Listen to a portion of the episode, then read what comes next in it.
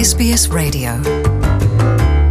Shelley Ware, media personality, sports commentator, educator, and mom, is joining us on NITV Radio for a yarn about online safety as a new law has come into effect, giving the Safety Commissioner the power to remove serious online abuse from platforms. Welcome to NITV Radio, Shelley. Thank you. Thank you very much for having me. Now, the Online Safety Act 2021 came into effect on January 23, and this is a sensitive topic for mob. Now, Shelley, can you tell us what this new law entails? So, like you said, it was actually released, updated on the 23rd of January, and there are new laws that are put in place to better protect Australians from serious online abuse. You know, like it's like child cyberbullying, image-based abuse, illegal or serious harmful content.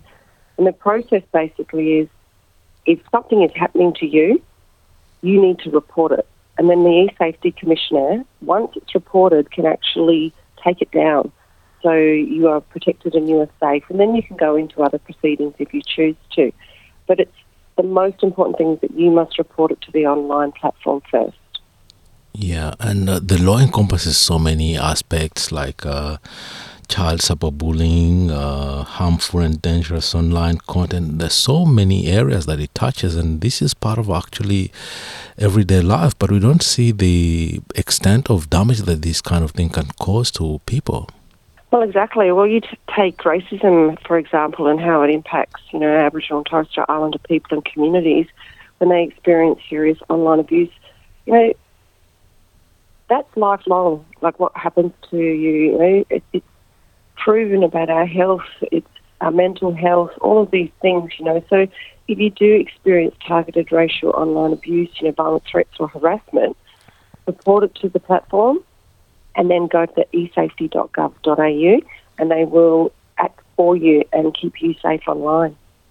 Can you give us a specific example how, of how this can uh, play out? Well, it's just basically about keeping yourself safe and um, making sure that you check your security settings, Yeah. that you talk to someone that you trust.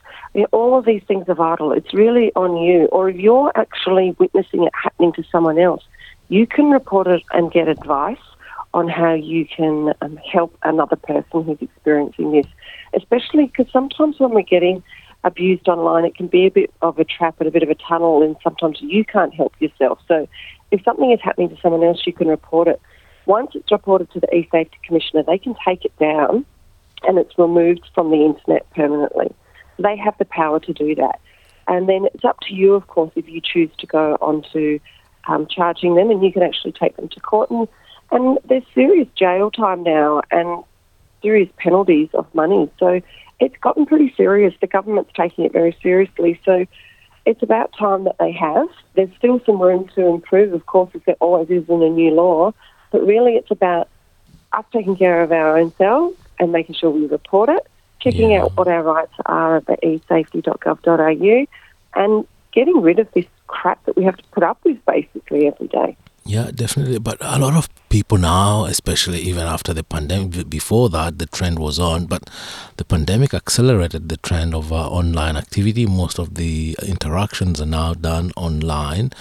And uh, as individuals, we seem to be powerless uh, in front of these um, uh, big tech companies. If you have to report something, you don't have a human being to talk to. You're on your own uh, just to deal with uh, these attacks and uh, dealing with platforms that are not always um, as friendly as you'd expect.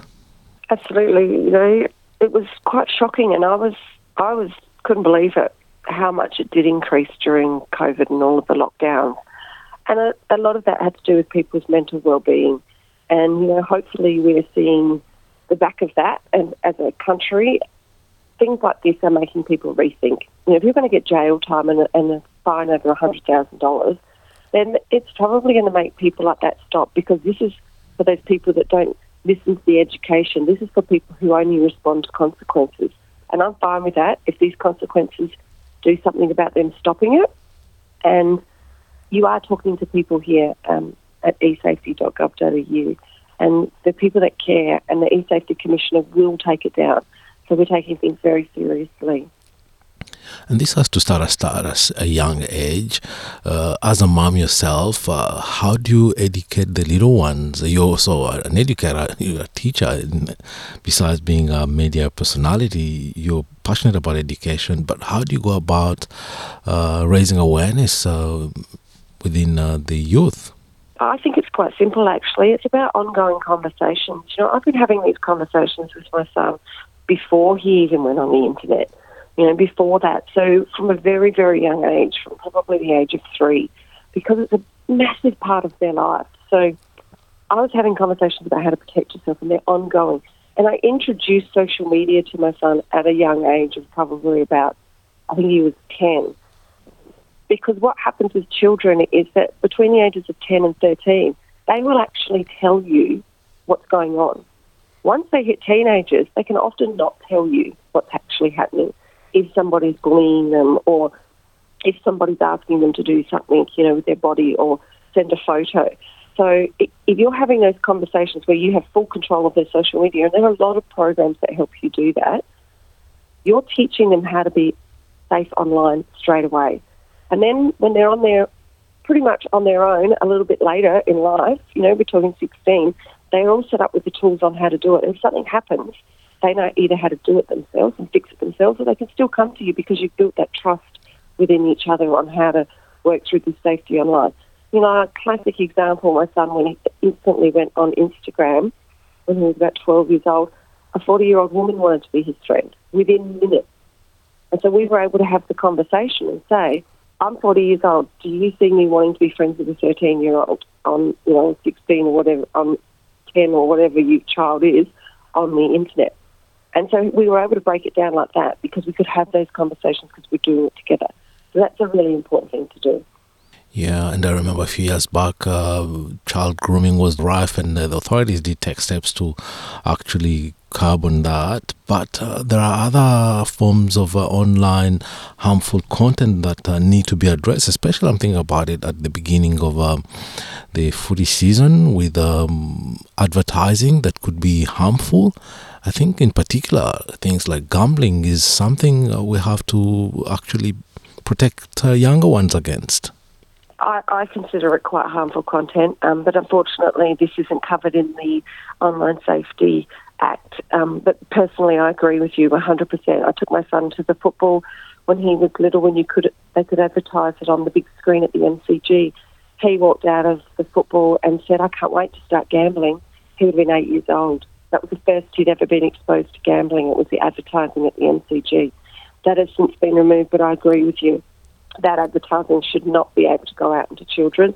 There needs to be a better way of fixing that. But I wish it was covered on here because I'm quite passionate about gambling and it not being a part of people's lives, especially within our community and how many um, problems we do have with gambling.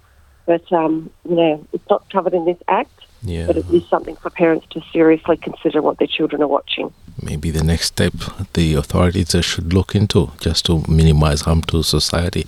Is there a specific online safety campaign for mob? The campaign specifically for Aboriginal and Torres Strait Islander people, I'm actually one of the ambassadors, and there are some videos and some links that you can go to the esafety.gov.au and you can see where I've given some advice and some videos. That certainly is available, but it's for everyone. If you head to esafety.gov.au, keep mob safe online, learn about online safety, check your security settings, talk to someone you trust, respect others. You know, we've got to end racism within our community and targeted racism, racial online abuse. So, you know, working together so getting this out of our community is important. So head to esafety.gov.au. Shelley Ware, thank you very much for taking the time to talk to us today about this sensitive topic of safety online. Thank you. Want to hear more stories like this? Listen on Apple Podcasts, Google Podcasts, Spotify, or wherever you get your podcasts from.